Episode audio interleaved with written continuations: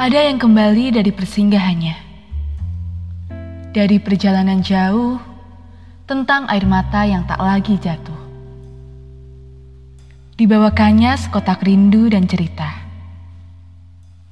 Segera, yang dirasa hilang akhirnya pulang. Yang selama ini dicari kembali pada pemiliknya. Jarak yang ditempuh tak peduli sampai akhirnya berlabuh. Pulang ya sayang. Jika tak bersamamu, aku tak mau pulang.